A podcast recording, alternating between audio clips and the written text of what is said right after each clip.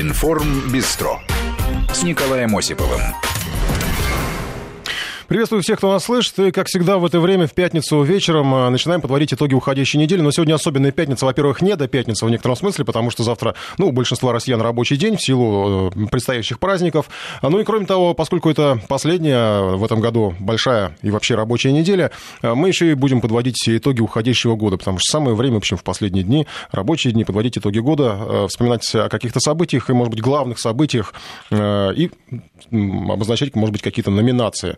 А, ну, к таким политическим событиям мы еще перейдем чуть позже, а поскольку все-таки планировал я э, обозначить такую номинацию, как «Афера года», э, если так про большие международные дела, то, в общем, конечно, самое громкое дело, это, наверное, дело э, Кэшбери, структура, которая распалась, и, возможно, вполне еще претендует ее клон, который сейчас появляется на аферу уже в 2019 году, возможно, если найдутся сумасшедшие, которые будут туда вкладывать деньги. Ну, а еще один номинант на аферу года, в общем, появился буквально сегодня. Это история с крабовым делом, э, расследование, которое проводил э, наш коллега Эдуард Петров, журналист ВГТРК. Большой интереснейший фильм «Крабовая ловушка 2». Э, и вот сегодня пришли сообщения, что герой, один из героев этого фильма, Олег Кан, сбежал в Японию. А Эдуард Петров у нас в студии прямо сейчас. Добрый вечер. Добрый вечер. Спасибо, что позвали.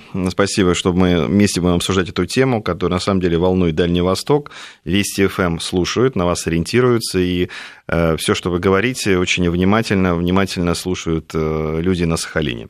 Которые считали этого товарища неприкасаемым, я думаю. До поры до времени это был очень влиятельным, авторитетным человеком, которые подчинялись ему, давайте так вот, шутку, и заводы, и пароходы, и радио, и телевидение, и газеты. Человек влиял, влиял абсолютно на всю политику и экономику региона, а также на правоохранительные органы. И вот неожиданно эта история заканчивается вот таким, таким бегством позорным, Э, быстрым и э, таким каким-то непонятным человеком. То есть на, на варе шапка сгорела. Если бы человек был невиновен, наверное, бы остался бы и ответил на все вопросы правоохранительной системы. Но человек в воскресенье после нашей премьеры на России 24, и потом после выхода в эфир на э, Россия-1 программе «Вести недели», неожиданно человек собрал чемоданы и своей свитой покинул Южно-Сахалинск, вылетел на своем частном самолете в район Японии, город Саппоро, у него находится там своя домашняя резиденция вместе с охраной, и оттуда сейчас руководит э, своими э, сотрудниками. Ну, конечно, он не ожидал и другого, что вчера начались крупномасштабные оперативные мероприятия в самом Южно-Сахалинске. Начались они неожиданно для всех. Сотрудники спецназа ФСБ побывали э, в тех местах, где оставил след э, Олег Хан и его предпринимателя. Побывали у него дома. Охранники руки вверх подняли и сдались. Обнаружили шикарный автомобиль Lexus. Именно леворуки для Сахалина это очень важная машина. Mm-hmm. Именно левый руль. Lexus с номером Кан 001. Это человек номер один на Сахалине, как он себе считал до сегодняшнего момента. Сейчас сидит, трясется, видимо, в Сапоро. Э, значит, из Сапора, конечно, удобно ему управлять всем этим криминальным и крабовым бизнесом, но история началась с того, что мы еще летом э, начали внимательно изучать его бизнес, э, очень долго за ним охотились, по-другому не скажешь. Сняли... Э, ну, я увидел, как ваш корреспондент подходил, пытался к нему, он так себя дерзко очень вел. Дерзко, да, да, да, убери его и так далее. Тут мы увидели, что это человек, который после картинок, э, снятых его подконтрольными телеканалами, где он выступает в виде предпринимателя, мецената, да, вообще замечательного человека, который э, даже, мне кажется, рыбку не обидит, вот, но вдруг вот показал свое истинное лицо кровожадного человека. Теперь мы понимаем, не зря его подозревают и подозревали в заказанных убийствах. Не только в экономических преступлениях, но еще в таких тяжких. И там, по-моему, речь была об устранении конкурентов, да? Или конкурентов, которые пропадали без вести или исчезали, которые не хотели с ним участвовать э, или не отдавать квоты, или как-то как ему мешали заниматься его бизнесом. Да, поэтому Кан, конечно, себя показал очень, э, что называется, как криминальный авторитетный человек э, нашего корреспондента отодвинули руки, сломали, свернули. Мы там, правда, не до конца все показали. Паша у нас упал, пытался стоять перед автомобилем, они практически его сбили. Транспортная полиция Сахалина на это внимание не обратила никакого, потому что ну, автомобилю Кана с номером 001 на Сахалине до сегодняшнего момента было разрешено все делать. Поэтому этот человек жил вне закона, и все подстраивались под него, в том числе и местная власть. Но все поменялось вот именно буквально в течение недели. Для Кана, его команды и людей, которые его окружают, это шок. Они не понимают до сих пор, как это случилось. Они сидят в ресторанах вечерами, как передают наши источники, пьют с утра до вечера и не понимают, что за передел, почему вдруг такого святого, в кавычках, человека неожиданно, который, вот, как наши коллеги с Первого канала показали, что он и открывает и детские площадки, и такой замечательный человек. Вот мы показываем, что человек убивал и совершал заказанные убийства, наши коллеги показывают, что это прекрасный предприниматель, меценат, да и отличный вообще э, кровопромышленник. Вот как вот э, можно людям э, то есть, ну, у некоторых зрителей, мне кажется, голова раскалывается, кому же верить. Ну, верьте, mm-hmm. зрители сами делайте выводы, это как бы концепция нашей программы, выводы делать только вам, потому что мы показываем факты, и человек, который, в общем, бьет и переезжает нашего журналиста, и э, даже и не выходит из машины. Но это говорит о том, что ему э, для, для него жизнь человека ничего не стоит. Да я думаю, сам подсказал, кому верить, потому что человек, который строит площадки детские, вряд ли побежит в, в Японию скрываться. Ну да, да, на своем частном самолете. Ну, когда тебе под, э, по щелчку все заводится двигатель, ангар открывается, выезжает твой частный самолет, ты берешь, собираешь документы и всякую документацию вывозишь в своем частном самолете, тебя там погранцы, таможенники провожают цветами, пирогами, вот лучшего друга и партнера по бизнесу.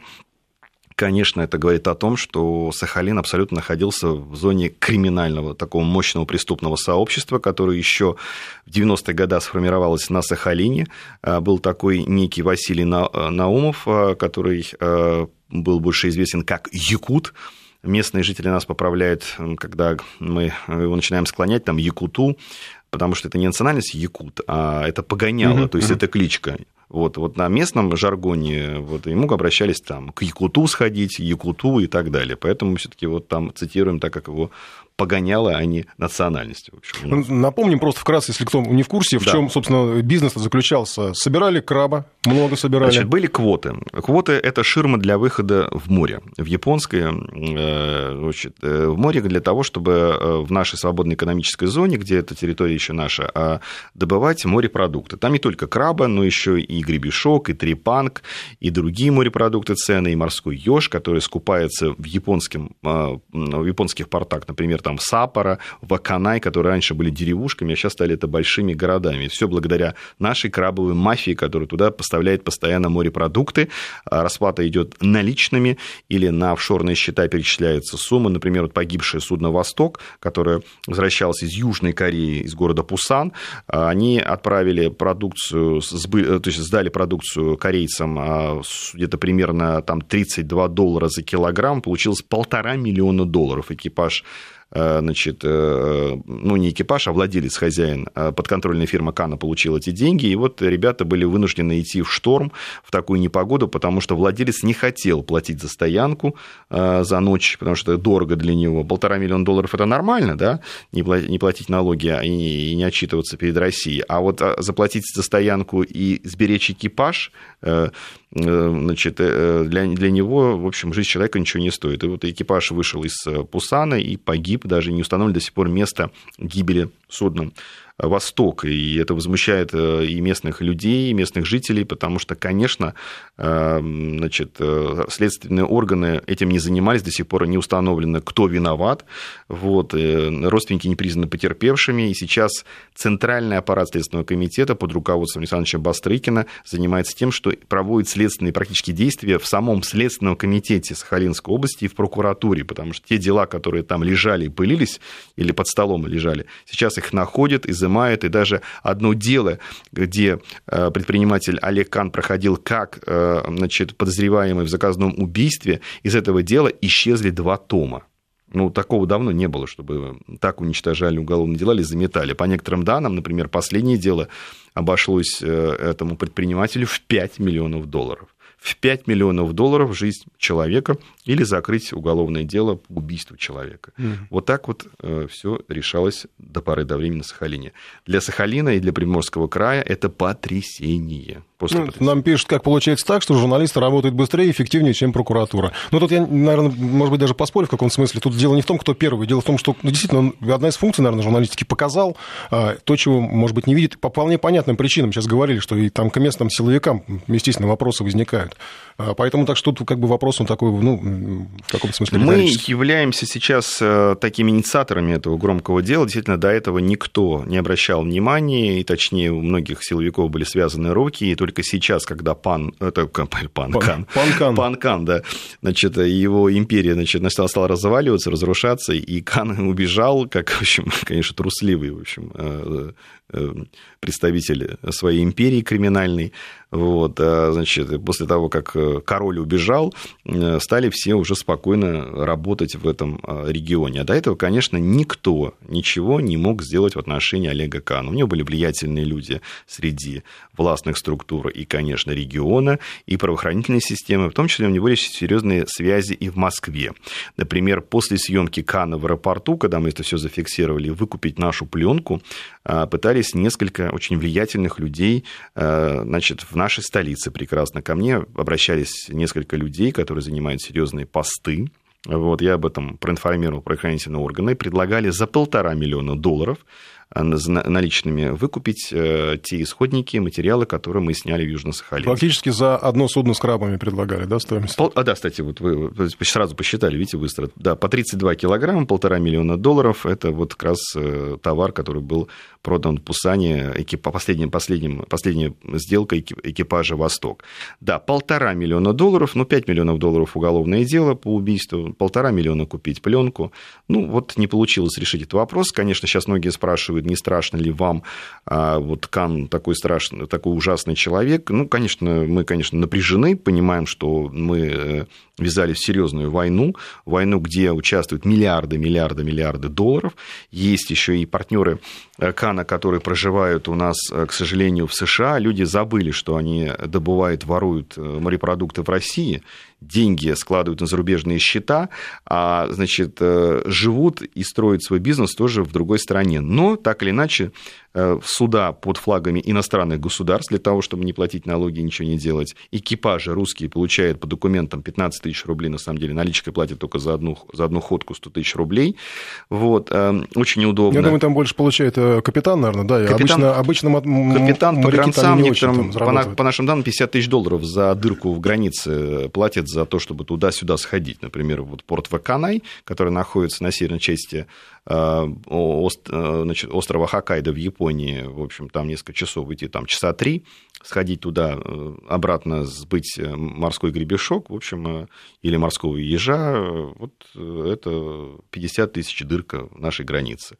Удивительно, но все это работает уже на протяжении десятилетий, и японцы радуются тому, что у нас такой прекрасный, мощный браконьерский флот России, понимаете? Вот все это доставляется, наликом платится, не надо ни японцам отчитываться, ни нашим, всех все устраивает. И при этом подчетность это все да. тоже замечательно, подчетность, замечательно. да, все как бы Но честно. это же бумажки, они для прикрытия, на самом деле реальный доход посчитать очень сложно, просто японцы тоже втянулись в этот криминальный бизнес, им по кайфу все это.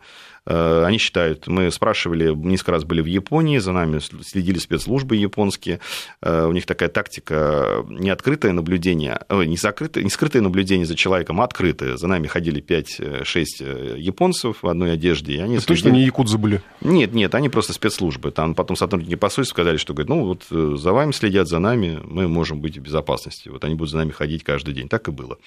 Вот. И поэтому мы, мы-то угроза для их экономической криминальной криминальной деятельности японцев. Я думаю, поэтому не хотят мирное соглашение с нами подписывать, договор. Зачем? Мы и так прекрасно ну, как бы, состоянии войны. Они воруют наши морепродукты, они радуются, что такие есть люди, Каны и другие рыбопромышленники, которые живут прекрасно в США. Вот, например, Дремлюга Дмитрий Владимирович у нас проживает э, в Приморском крае, когда-то проживал. Сейчас у него компания и офис в США. Жена Вероника, известная певица, показывает свои бриллианты э, на, в соцсетях, поет песни и показывает, как прекрасно быть певицей в России. Ну, жизнь и деньги зарубежные находятся в США. Тут у меня целый список партнеров э, людей Кана, там есть Там, Виктор кажется, местный депутат Вареников, есть. депутаты есть, да. На Камчатке вроде бы родился, а деньги спрятаны в США. Вот. И вот так вот и посмотришь. Ну, конечно, на первом месте Кан Олег Камханович, великий-великий человек, 22 компании. Все спрятано в Японии, в Южной Корее. Вот, злодей прям при злодей. И дальше его партнеры там тоже, которые северного бассейна есть такой товарищ Озерский Дмитрий Михайлович, потом а, есть Шенгаев Валерий, который проживает США. То есть вот, вот у нас тут большой список еще партнеров, которые уже забыли, что они граждане России, но работают уже давно на себя и живут в США, и деньги туда э, отправляют, и платят налоги. А для России, для них это источник э, воровства морепродуктов. Обидно за Сахалин, обидно за Камчатку, обидно за, за эти регионы, потому что, в принципе, там должны давно уже быть небоскребы. Там люди должны жить в нормальных домах, ездить на нормальных машинах и так далее. Если бы все это было бы открыто, и все эти налоги поступали в бюджеты несчастного Сахалина, Камчатки, Магадана, э, этих э, прекрасных мест, э, которые находятся в запущенном состоянии. Если бы правоохранительные органы бы боролись с браконьерами, и наши предприниматели, которые бы хотели бы жить в рамках закона, они бы спокойно создавали рабочие места, перерабатывающие компании, краб оставался бы в России, и рыба была бы нашей, а сейчас она стала не наша. А наша рыба давно уже не наша, она находится уже в северных морях она уходит из Мурманска э, в Норвегию, потому что э, нам рассказывали моряки, не хочется заходить в наш порт, потому что тебя обирают 29 служб проверяющих, и ты стоишь три дня и унижаешься, платишь дань за то, чтобы разгрузить ментай. Поэтому люди дожили, что они российские суда отправляют в Норвегию, разгружают за два часа, значит, потом все это загружается в фуры которые возвращаются к российской границе, пересекают границу с Норвегией и Россией, разгружают в аэропорту Мурманска, она прилетает в Москву. Ну же бред. Ну, правда ну даже бред. на прилавках то, что мы видим, какой-нибудь там дальневосточный краб, да? Нет, он я, же... я говорю про рестораны. Это, это а, все рестораны. на рестораны работает. Людям это не доходит, конечно. Нет, просто для покупателя, там, для, даже для потребителя, вроде бы как ему приятно увидеть, допустим, дальневосточный какой-нибудь да. краб, да, это да. вроде наш свой, оказывается, на самом деле это не наше, это все нам, да, оно наше только по происхождению. А так все через Белоруссию приходит деньги. Еще раз, то есть, значит, все, все какие-то э, левые схемы. В, в, в наших ресторанах абсолютно вся браконьерская продукция, вот все же представлено. Это и гребешок, и, и краб, и так далее. Это все, конечно, тоже везено в Москву нелегальным способом. Из Камчатки на военных самолетах, э, гражданских самолетах выходит, вывозится браконьерская икра красная, и сейчас вот ее развозят по всей стране. И если эту икру-то невозможно, потому что она браконьерская, ее делают люди, которые изготавливают, которые ранее судимые, больные все. Сколько людей подхватит различных заболеваний детей, используя эту еду. Почему нельзя на заводах ее спокойно делать? А потому что сделаны условия для того, чтобы честно там работать невыгодно. Плати бабки, плати дань, воруй все, работай браконьером, и будет у тебя все замечательно. Вот пример, пожалуйста, Олег Кан. Ну, Олег, да, тут как раз вот воруй и делай все нечестно, потому что Кант, он тоже в каком-то смысле не сам себя сделал, да, его, он, в общем-то, сделали те, кто с ним работал, получается. Вот и это он все был... боссы крабовые. Да, и он был всем интересен, потому что от него шли деньги, он всем платил, и платил за крышу, и за сохранность своего бизнеса, и чиновники его все в лоб целовали до поры до времени. А сегодня вот все отворачиваются. Как все быстро поменялось. Три дня уже Кан враг, предатель, э, крабопромышленник, жулик и так далее. Все поменялось буквально за три ну, Сейчас дня. все, наверное, показания начнут давать, потому что там же много Сейчас, да, желающих уже выстроилось много, да. Быстро переобулись. Значит, некоторые друзья на Сахалине переобулись буквально за сутки. Те, кто не в США. Которые не в США, им деваться некуда, да, как бы тут надо сотрудничать, э, что называется, с властями. Вот, э, вдруг поменяется сейчас все, поэтому надо сохранить свой бизнес. Я думаю, что все-таки вот сейчас то, что там на Сахалине новые исполняющие обязанности находятся э, губернаторы, и э, ФСБ очень активно работает, Центральный аппарат Следственного комитета, люди должны почувствовать, что в, общем, в регионе должны появиться настоящие э, рыбопромышленники, которые будут получать квоты, строить заводы, рабочие места, и деньги будут, оставаться именно в Сахалинской области, а не в Японии, в Южной Корее. Вот за что обидно. Обидно, действительно, просто обидно и жалко людей. А в плане быта, вот те, кто не в США, у них там что, какие-то тоже свои рублевки есть? Вот, ну... А у них свой поселок, да. Вот мы были зима, там как раз штурмовали дом Олега Кана, были все уделены охранники. Сначала постучали сотрудники ФСБ, дверь не открывают. Вот, спросили, кто, мы сказали, что оперативники ФСБ послали куда подальше. Но когда спецназ перелез, люди подняли руки, поняли, что тут э, серьезный народ приехал, и уже Кан для них никто.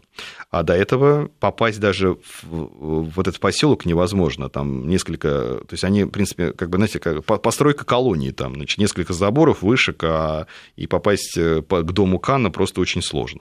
Mm-hmm. Вот, поэтому и были люди удивлены, особенно сожительница Олега Кана была удивлена. У нее был главный вопрос, вы что, вы понимаете, куда вы пришли? Вы Кому пришли? Вообще понимаете, куда вы пришли? Вы что тут? Здесь дом Олега Кана. Вы что, идиоты? А когда к сыну приехали, там нашли наградное оружие. Олега Кана боевой пистолет, который подарил ему якобы президент Киргизии, видимо, обороняться или добить тех, кого он еще не добил. Вот. Поэтому, конечно, вот э, такой спрут, такое количество, конечно, мафиозных структур, которые на Сахалине э, обхватили, сплели этот бедный остров, конечно, надо рубить, разрубать, и я надеюсь, в следующем году на Сахалине начнется очищение острова от криминала и всей этой мрази, которая там уничтожает э, весь этот остров и наш морепродукты. А флот там большой у него был? Флот армии целый, понимаете, а больше не было никого был Кан и его партнеры. Все. Я просто потому что сейчас этот огромный флот у нас, получается, остается без присмотра. Почему? Его надо вернуть в наши э, российские предприятия. Нужно поменять флаги всех африканских, монгольских республик, где нет вообще ни морей, ничего. Сделать его российскими компаниями. Моряки должны быть русскими сотрудниками, получать зарплату, быть, страха... быть защищены страховыми компаниями, как это делается во всем мире, платить деньги. И экипажи, если уходят в море, то э, родственники должны быть уверены, что они вернутся или хотя бы в случае гибели получат деньги деньги. А что касается вот э, после истории Восток, люди остались без членов, э, без мужей, без детей, без э, значит, родственников и без денег, потому что они все нелегально работали на этих судах. Спасибо. Эдуард Петров, журналист ВГТРК, автор фильма «Крабовая ловушка 2». И вот вам, наш слушатель, желает Петрову большое уважение, настоящий журналист. Надеюсь, государство поможет обеспечить безопасность. Да, ну, в общем смотрите и дальше наше расследование на России 24 в воскресенье мы продолжим э, показывать все, что происходит на Сахалине в эти часы, в эти минуты. И в программе «Вести недели» с Евгением Киселевым 20 часов «Россия-1». Спасибо. Спасибо вам большое. Сейчас новости, потом продолжим. Информ Бистро с Николаем Осиповым. Продолжаем программу и продолжаем подводить итоги и недели, и уходящего года. Только что вот вы слышали Эдуарда Петрова с его расследованием, которое, ну, в общем, претендует да, на э, такую аферу, э, раскрытие аферы года.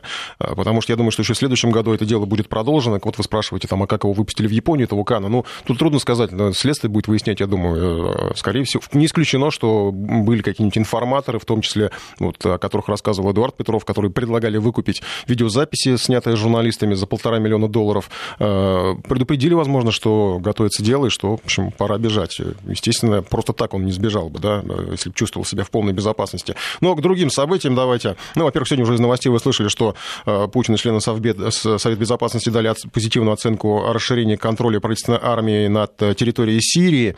Э, сирийская тема подробно обсуждалась на заседании Совбеза. К мы еще, если успеем, вернемся. У президента вообще же череда предновогодних встреч, в том числе с членов Совбеза. Он поздравил с наступающим Новым годом, встречался с военными, законодателями на этой неделе, с предпринимателями. Подведение итогов года, э, такой, ну, в общем, самое главное, я напомню, что, по мнению президента, это чемпионат мира по футболу, который блестяще, кстати, провела наша страна. Спасибо нашим футболистам за игру. Э, ну, э, тут спасибо только, конечно, за игру, а и только тем, кто играл, а не тем, кто устраивал драки. Не будем называть их фамилии, все их прекрасно знают. Ну и второе событие, это, конечно, выборы президента в уходящем году, выборы, определившие курс страны на 6 лет вперед. И, кстати, незадолго до выборов в марте Владимир Путин рассказывал о новых российских оружейных разработках, которые тоже имеют полное право войти э, в список итогов года. А одна особенно, об этом говорили на этой неделе, это гиперзвуковая ракета «Авангард». Ее успешные испытания прошли буквально вот несколько дней назад, хотя стоит напомнить, что э, когда президент рассказывал о ней, а на экране, если вы помните, появлялся э, демо-ролик, показывающий полет снаряда, на Западе многие усмехались, мол, это компьютерная графика, ничего такого у России нет, все это такие фантазии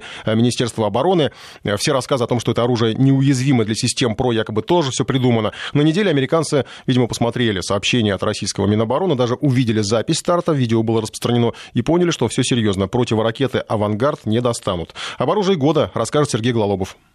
Армия США не имеет никакой защиты перед российским авангардом. Об этом сообщило издание The National Interest со ссылкой на главу стратегического командования США генерала Джона Хайтона. Американские военные эксперты мрачно оценивают способность США перехватывать такую ракету. У нас нет никакой защиты, которая могла бы предотвратить применение этого оружия против нас, признался американский военачальник. В свою очередь издание Washington Examiner соглашается с генералом, что авангард превосходит любую гиперзвуковую систему армии США. Хотя системы наведения на цель у американцев более современные, в остальном эта российская ракета мощнее, считает издание. В любом случае, перехватить авангард американская ПРО тоже пока не может. Правда, Washington Examiner все равно почему-то верит, что в случае ядерной войны Штаты одержат победу над Россией, цитируют даже при страшных потерях среди гражданских. А телеканал CNBC ссылается на разведку США и приводит позицию ее руководства, что после принятия гиперзвуковых комплексов на вооружение Россия превзойдет в этой сфере и США, и Китай. Напомним, что о некоторых тактико-технических характеристиках нового комплекса рассказал президент России Владимир Путин, когда 1 марта в ходе ежегодного обращения к Федеральному собранию представлял разработки новейших российских вооружений. Авангард идет к цели как метеорит, как горящий огненный шар. Температура на его поверхности составляет 1600-2000 градусов, но при этом крылатый блок надежно управляется, сообщил тогда российский президент. 26 декабря Минобороны России провело испытательный пуск «Авангарда». Условная цель на полигоне Кура в Камчатском крае была успешно поражена. В ходе этих испытаний практически подтвердили возможность комплекса развивать скорость в 27 махов. Это более 30 тысяч километров в час, благодаря чему ракета способна обогнуть Землю по экватору менее чем за полтора часа. Причем боеголовка «Авангарда» летит не по баллистической траектории, которую, в принципе, можно отследить, а по планирующей, постоянно маневрируя по высоте и широте, пояснил в интервью телеканалу «Россия-24» вице-премьер правительства России Юрий Борисов. Как вы знаете, сегодня на вооружении, я имею в виду Ярс, Тополь, Булава, это ракетные комплексы, которые летают по баллистической траектории. По сути дела, после работы двигателя на активном участке дальше боевой блок летит по баллистической траектории, что позволяет информационным средствам вероятного противника обнаруживать и прогнозировать точку, в которой он будет в следующий момент времени времени. На этом принципе построена практически вся противоракетная оборона. Так вот, принципиальное отличие комплекса «Авангард» в том, что невозможно спрогнозировать, где он будет в следующий момент времени.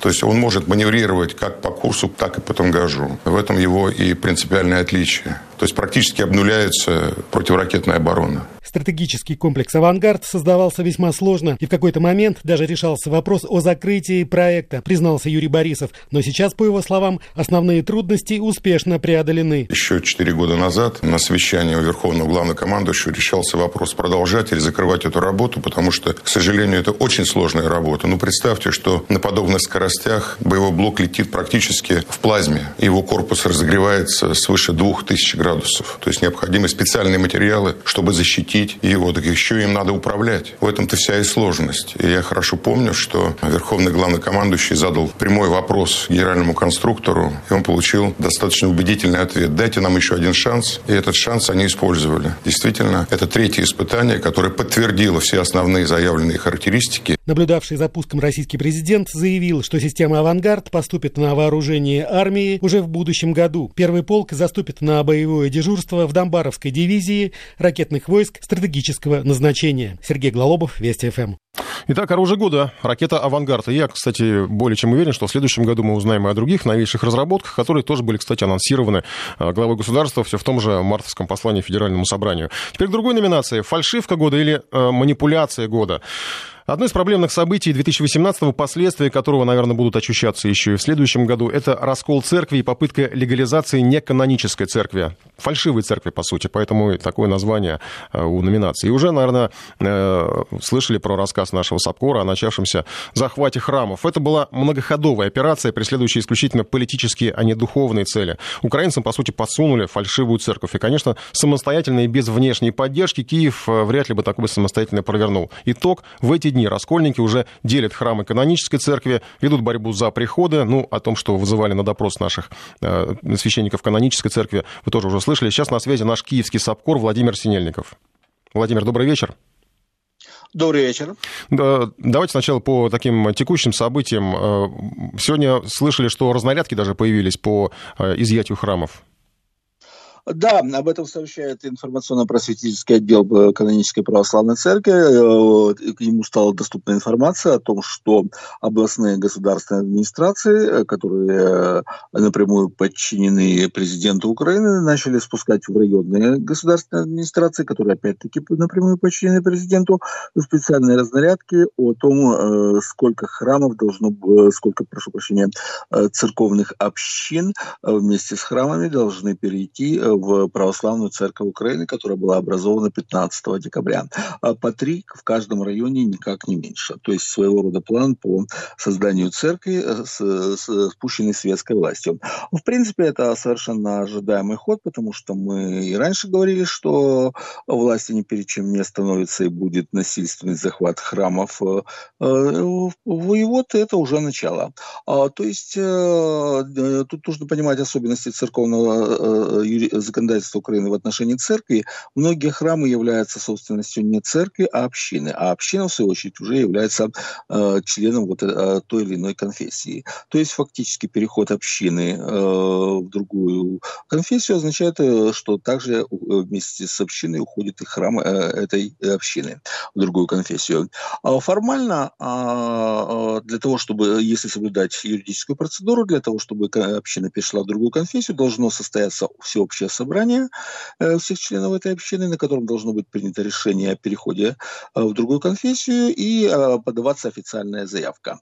Фактически, как я понимаю, на самом деле будут уже просто фальсифицироваться эти протоколы, то есть будут приходить люди или будет собираться только часть общины, какая-то небольшая часть общины, или будут приходить люди, которые вообще к общине не имеют никакого отношения, а, голосовать за тоже переход православную церковь Украины, и во власть будет считать, что это нормально, и сразу же все это признавать без малейших сомнений. А, при, э, то есть мы, это, э, мы видим, что церковь, которая была создана абсолютно искусственно, исключительно усилиями Порошенко при активном участии Соединенных Штатов, э, об этом это уже факт, который признали непосредственные участники создания этого, этой, так сказать, церкви, а, продолжается и дальше. То есть создается политическая структура, которая ничего общего, естественно, не имеет э, с церковью, и это только для того, чтобы э, уничтожить каноническую православную церковь. Классические гонения на религию, классическое преследование по религиозному принципу, классическое вмешательство церкви в государственные дела, но на Украине это норма, ну а защитники прав человека, ну как всегда, вот если им не заплатили за то, чтобы они это увидели, они это не видят. Владимир, вот сегодня же появились сообщения, которые доказывают ваши слова о том, что от такой политической, да уже даже не подоплеки, наверное, а политическом характере всего происходящего, что Порошенко собрался на гастроли, оказывается, а причем вместе с митрополитом Епифанием. Это некий а, тур по регионам страны. Вот после получения Томаса об автокефалии от Константинополя они поедут куда-то там, по, видимо, по 17 областям.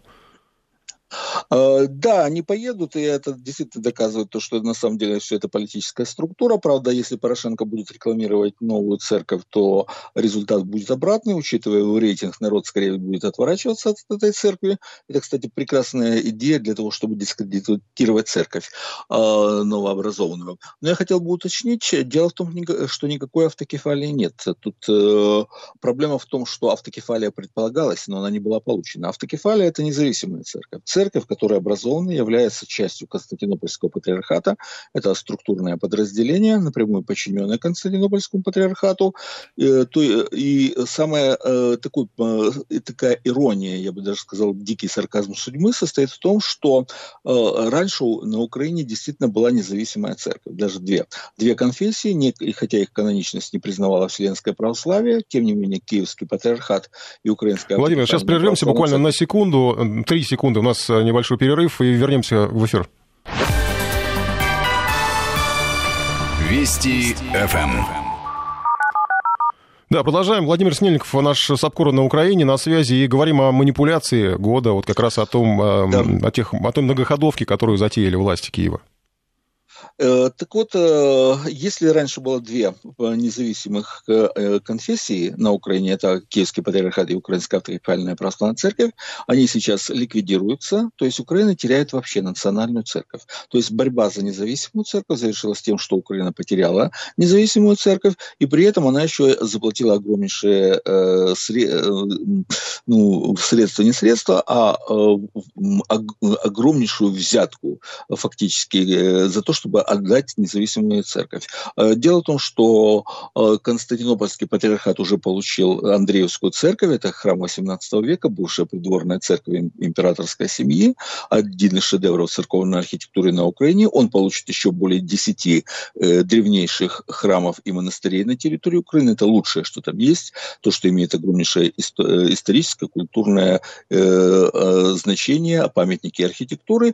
И еще Межигорье, резиденцию э, президента, бывшего президента Януковича, ну, это один из таких, ну, это практически Версаль. То есть э, э, парадокс ситуации в том, что Киев заплатил Константинополю за то, что Константинополь отобрал у него независимую церковь. Ну, а что делать? Вот такие вот политики на Украине и церковные деятели.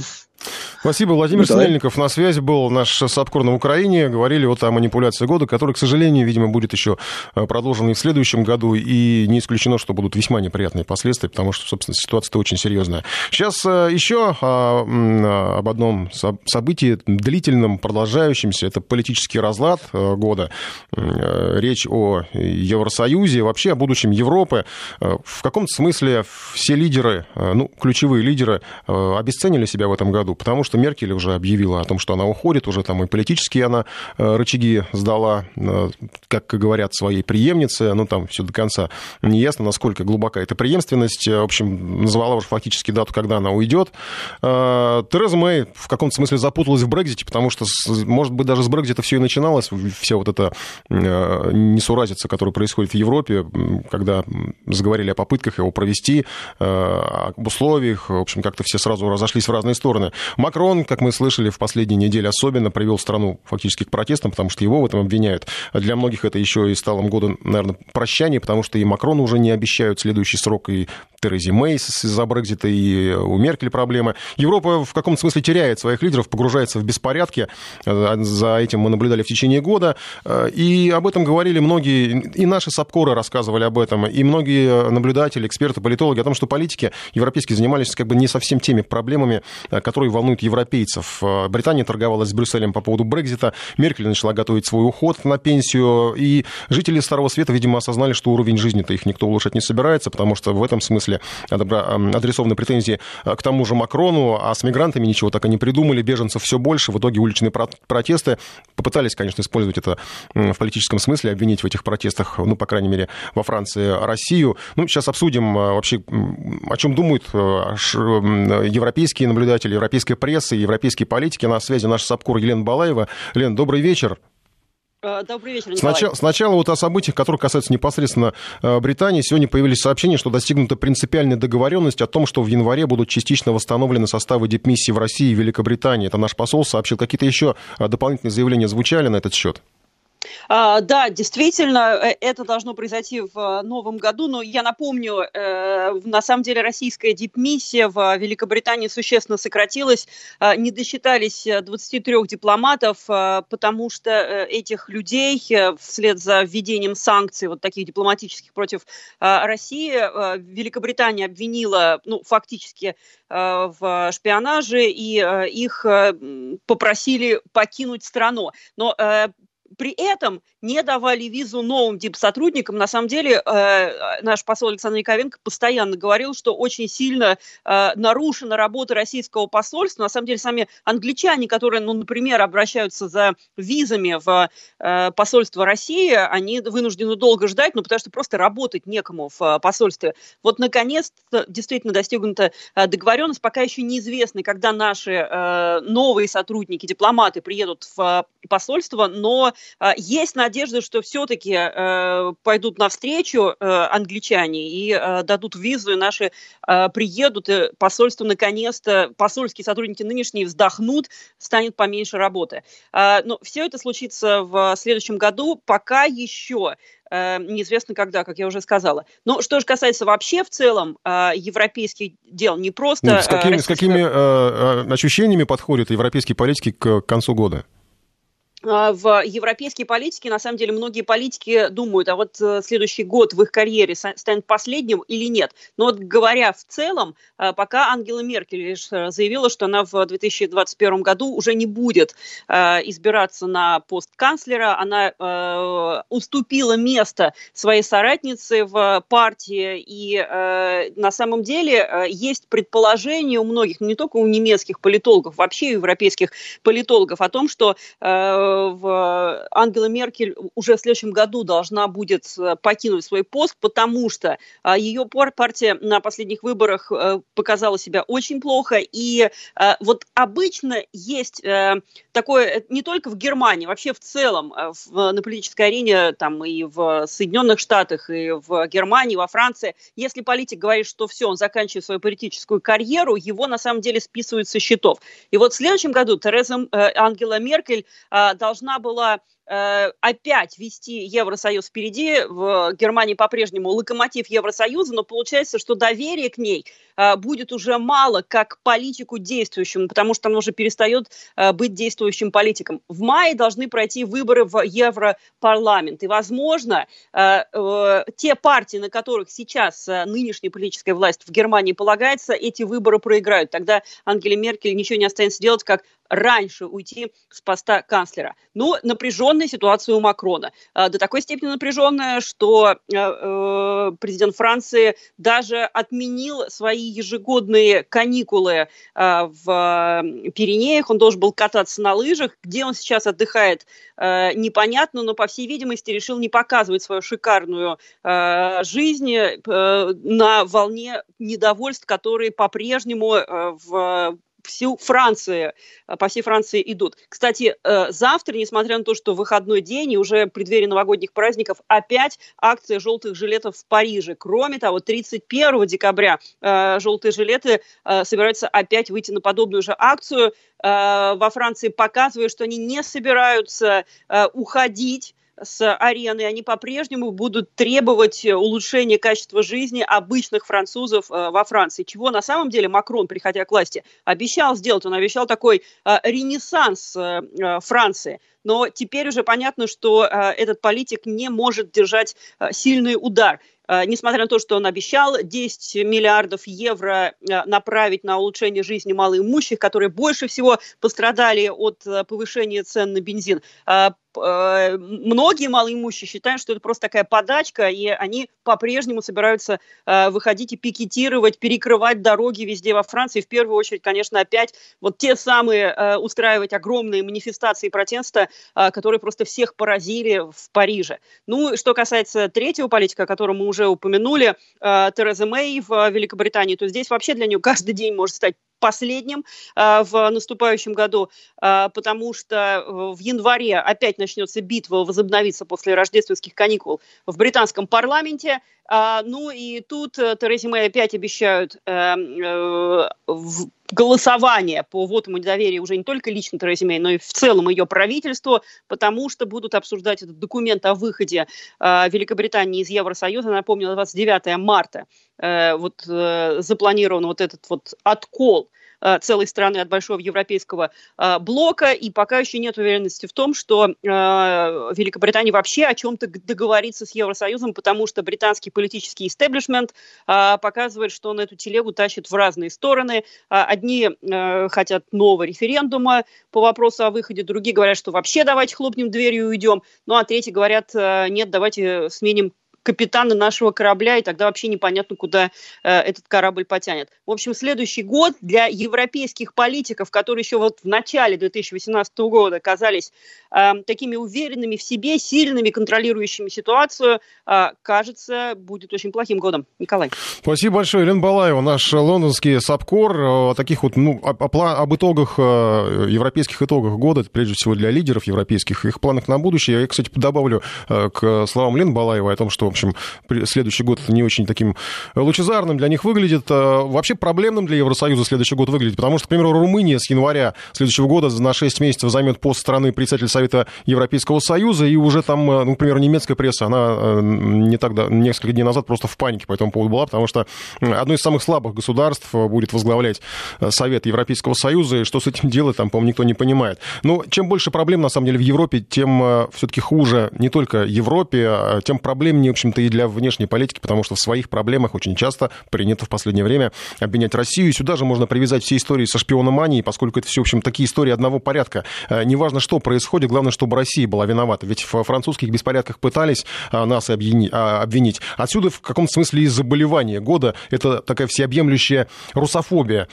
Вспомним скандалы с высылкой россиян, с Новичком, с Петровым, с Башировым, с российским вмешательством в американские выборы, с допингом. Вот сейчас какая-то надежда появилась на потепление в связи с э, возвращением дипломатов, предполагаемым в следующем году. Посмотрим, что из этого получится, потому что на самом деле все русофобские истории, как многие говорят наблюдатели, они не окончены. Казалось, что после Олимпиады и выборов президентских в России мракобесие пойдет на спад, но этого не случилось. И, в общем-то, это неудивительно, потому что это долгоиграющая такая история, по крайней мере, э, на тот срок, который дорабатывают западные политики политики, а, а, в общем-то, все вот эти вот лидеры, а, о которых говорил только что наш Сапкур, они, в общем, в каком-то смысле уже такие хромые утки, потому что они все уже заявили, кроме, пожалуй, Макрона, да, признали, что, что им скоро придется уйти, на следующий срок они там э, не пойдут. И многие готовятся к уходу, как мы уже знаем, и все это указывает на отсутствие стабильности. Западные системы переходят э, в режим инерции. Поскольку это все-таки надежная система, она, конечно, еще сможет функционировать какое-то время, но тот самый диагноз года, русофобия, в итоге разрушит ее, потому что я не медик, конечно, но есть ощущение, что все фобии по природе своей разрушительны в большей или меньшей степени. Сейчас короткий перерыв, скоро вернемся. Информ Бистро с Николаем Осиповым. Продолжаем эфир, продолжаем подводить итоги года и уходящей недели, в том числе параллельно сейчас срочное сообщение от информагентств. Грабитель захватил заложников в банке чешского города Пршибром. Сообщает местная полиция, грабитель совершил неудачную попытку ограбить банк в этом городе. Это в центральной Чехии, в 60 километрах от Праги. И захватил заложников, сообщает местная полиция. Вооруженный мужчина после обеда совершил попытку ограбления банка и сейчас удерживает там людей. Ну, подробности, я думаю, будут в выпусках наших э, новостей. Об итогах года, о событиях года мы, конечно, поговорим поговорим о каких-то таких ключевых моментах. Э, сейчас э, немножко о том, что стоит ждать в следующем году, что нам обещают в следующем году. Кстати, более подробно о каких-то прогнозах, обещаниях, надеждах на следующий год слушайте в программе моего коллеги Руслана Быстрова сразу после 7 часов. Программа «Лейтмотив». Там будут и э, гости, эксперты, которые вместе с, с нашими слушателями порассуждают над какими-то э, планами на следующий год. А сейчас о прогнозах, которые нам уже озвучили. Э, ну, например, Евросоюз простит все долги. В Германии начнется экономический спад. Apple выкупит Tesla у Илона Маска. В мире будет введен единый транспортный налог, э, Всемирный банк и МВФ перестанут измерять ВВП, солнечная вспышка вызовет хаос и приведет к убыткам на 2 триллиона долларов, а еще британский фунт упадет до стоимости американского доллара. Достаточно обширный такой, э, в каком смысле подробный прогноз от аналитиков Сахобанка на следующий год. Стоит, как многие говорят, прислушаться. Э, во многом там шокирующие предсказания. Правда, некоторые люди считают, что к ним, к этим предсказаниям относятся скептически, поскольку уж очень отдают желтизной и эпатажем. Ну и среди скептиков, я так позволю себе предположить, наш европейский САПКОР Сергей Курохтин. Он ознакомился с прогнозом и выяснил, насколько все это серьезно. Сергей, добрый вечер. Да, добрый вечер. Там действительно много такого, да, вот, э, ну, эпатажного, чтобы как бы привлечь внимание просто к тому, что вот аналитики так говорят, насколько я себе представляю, правильно? Да, именно так и есть. Более того, это же традиция Саксо банка, э, это датский банк, и он вот нашел свою нишу предсказаний, пока все там пытаются с умным видом предсказать более точный курс э, валюты или цену на нефть или еще что-то. Саксо банк выбрал другую нишу. Он уже более 10 лет делает вот такие прогнозы апокалипсиса, о том, что произойдет все самое ужасное, чего вы даже представить себе не можете, что все будет гораздо хуже. Может быть, таким образом они ну, пытаются сделать из людей оптимистов, когда они в итоге выяснят, что, может быть, не все так плохо. Ну, потом не будем забывать, это датский банк. Дания э, одна, занимает одно из первых мест э, в Европе по самоубийствам. Это вообще такая ну, нация, ну, скажем так, склонная к резким шагам. Всех настолько Поэтому... напугали, что такие прогнозы, что они заканчивают жизнь? Ну, совершенно верно. Поэтому э, тут особо пугаться не надо, тем более, когда, ну, в некоторые, конечно, прогнозы выглядят даже, я бы сказал, юмористически, когда Европейский Союз простит все долги. Может быть, оно действительно проще э, простить долги, чем долго и нудно, как в случае с Грецией, например, добиваться, чтобы вам их вернули. Может быть, действительно проще э, так сделать. Но этого не произойдет. Маловероятно, что будет солнечная вспышка. К тому же, кстати говоря, она там, э, по их прогнозу, нам можно не волноваться, по их прогнозу, она только по западному полушарию.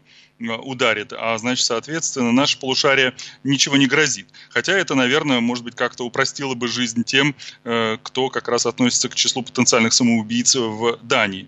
И единый транспортный налог при всей борьбе за экологию тоже маловероятен. Но вместе с тем, я должен сказать, что некоторые прогнозы Саксобанка, они очень близки к реальности. Ну вот, например, то, что фунт станет равен доллару. Я не очень, может быть, верю в то, что это произойдет, но сама цепочка событий, которая к этому приведет, кажется мне вполне реальной, потому что Саксо Банк предсказывает, что в случае победы лейбористов э, в Великобритании, а это очень и очень вероятно, потому что ну, Брекзит точно не добавил популярности консерваторам и конкретно Терезе Мэй.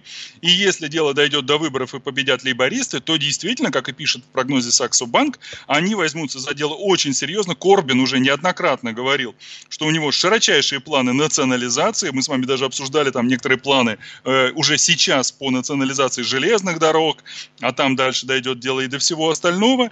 После этого введение, возможно, и постоянного дохода. И, в общем, бегство иностранного капитала из Великобритании. И э, в этом случае действительно фунт может впервые в истории, никогда такого не было, сравняться с долларом. Вот это выглядит как вполне такой э, э, приемлемый вариант. Ну и то, что касается Германии, кстати, э, тоже я не думаю, что они сильно ошибаются. Они, правда, говорят о том, что э, прекратится э, подъем экономический в Германии и наступит спад. Вот насчет спада не знаю, но то, что экономического подъема такого, какой был в Германии в нулевых, когда они росли э, при всем огромном масштабе экономики Германии, они росли по 5% в нулевые ежегодно, э, там плюс-минус, но вот этого точно не будет абсолютно. И то, о чем говорит э, Саксо Банк, например, о том, что э, в Германии начнется спад в автомобильной промышленности. Ну, спад не спад, но то, что, скажем, в будущем году, в 2019,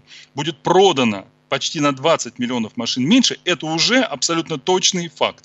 Потому что в 18-м, и об этом очень много писала немецкой прессе, германские промышленники, автомобилисты будут перестраиваться. Очень много, несколько скандалов, как мы знаем, по поводу фальсификации там выхлопа и всего прочего. Там меняется система вот, э, проверки э, качества выхлопных газов и всего прочего. Соответственно, там происходит серьезная перестройка в автомобильной э, промышленности Германии. И это действительно действительно приведет к тому, что число машин будет меньше. И, следовательно, автопром, который там занимает 15% от э, общего ВВП Германии, он, конечно, э, даст минимальные цифры. К тому же Германия отстает, например, в производстве электромобилей, будет сейчас догонять. Это тоже требует инвестиций, а результаты будут, ну, точно не в ближайшее время.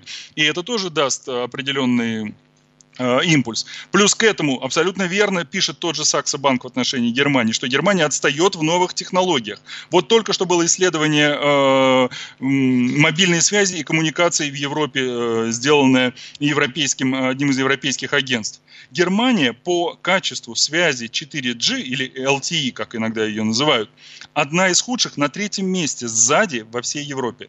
Да, одно из худших связей, и я подтверждаю это на своем опыте. Это абсолютно точно. Это касается не только там мобильной связи, это вообще касается коммуникаций, банковских коммуникаций. Уж простите, там небольшая реклама, но э, способ э, коммуникации со своими клиентами у Сбербанка, он на голову выше того, что, например, вот как раз типичный пример э, качества связи с Германией, которая куда-то провалилась сейчас. Ну, на, на связи наш САПКОР Сергей Курохтин. Сейчас попробуем восстановить связь с нашим с нашим САПКОРом. Э, мы пытаемся понять, в общем, э, насколько серьезные прогнозы, которые дают э, пока датские эксперты. Про датских экспертов мы говорили. Вообще, что-то по ощущениям, датские эксперты в чем-то похожи на наших, некоторых наших российских экспертов, которые всех пугают и говорят, что все будет плохо. Вот скоро совсем все будет плохо, там и спад промышленности, и, не знаю, и все будем жить очень дурно, и никто нам не поможет. Так что, в общем, европейцы, видите, тоже пугают так же, как и нас, только вот в случае с Данией это оборачивается весьма неприятным, потому потому что, э, как вы слышали, в Дании достаточно высокий уровень самоубийства. Запугали всех настолько такими прогнозами, что люди уже жить не хотят. Э, Сергей Курохтин на связи у нас? Пока нет, Сергей Курохтин у нас на связи, да. Ну, подожди, подождем, попробуем еще связаться. Сейчас пока поговорим о разоблачении года. Надеемся, что вернемся к прогнозам европейским. О русофобии мы уже говорили, миру преподносили вот эти вбросы как скандальные разоблачения. Да, на связи снова наш САПКОР Сергей Курохтин. Возвращаемся к прогнозам европейцев. Сергей, добрый вечер еще раз. Надеюсь, что со связью как раз у нас хотя бы несколько минут будет нормально. Да, Николай, я прошу прощения, а я не знаю, где мы прервались, может быть, как раз там, где я рассказывал о том, как что раз, Германия да, очень как плохая. раз, да, что плохая связь в Германии, в общем, и что, ну, Ну, может быть, нас они послушивают, я не знаю. Нет, нет, ну вы знаете, это не нарочно абсолютно точно. И глобально поэтому, уж завершая по поводу Германии, э, абсолютно все согласны в том, что вот этот рост бурный позади. Во многом, и, кстати говоря, потому что мощности для производства сейчас задействованы уже полностью. Прибавлять фактически по многим э, промышленным объектам абсолютно точно уже некуда. И к тому же глобальный торговый конфликт сейчас с Соединенными Штатами Америки, это касается всего Евросоюза, он точно не добавляет какого-то желания для новых инвестиций и развития своего производства. Это тоже негативный фон. Поэтому о тех э, темпах, которые было раньше в Германии, никто не мечтает. Полтора-два процента это максимум, о чем все м, думают. Ну и самая последняя цифра, третий квартал вот этого года, 18 четвертого, естественно, пока еще цифр нет, но третий квартал 2018 года минус 0,2% рост ВВП. Это впервые минус за последние там три с лишним года.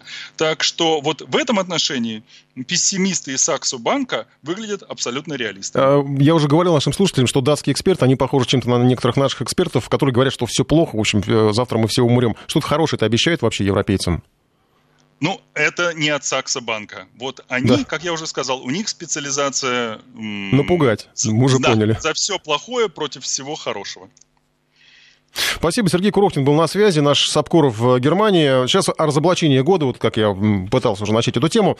А Разоблачения, к сожалению, в этом уходящем году, ну, к сожалению, большинство разоблачений были, как бы так мягко сказать, не настоящими, а скорее манипуляцией, э, манипуляцией событиями. Вот да, возьмем пример. Флакон, два российских туриста, пропавший перебежчик, якобы отравленный, легенда об отравляющем веществе, разработанном в Советском Союзе, и разоблачение готово. Естественно, не настоящее разоблачение. И э, фейк этот, он действительно, на удивление, устойчив. Э, Точно так же было с вмешательством в американские выборы, которые якобы организовала Россия. В этом году мы подошли к ситуации, когда приходится разоблачать разоблачение. Все, что, выбрас... все, что выбрасывает в общий мировой информационный котел, надо успеть выхватить и выкинуть. Конечно, это нереально, э, поскольку бросают со всех сторон, но иногда изготовители фейков по неизвестным причинам разоблачают сами себя, хотя, в общем-то, все, как правило, объясняется политическими интересами, ведь антироссийские фейки вбрасывали, преследуя прежде всего внутриполитические цели. В той же Америке те же американские деба- демократы только лишь хотели убрать Трампа, обвиняя во всем э, Российскую Федерацию.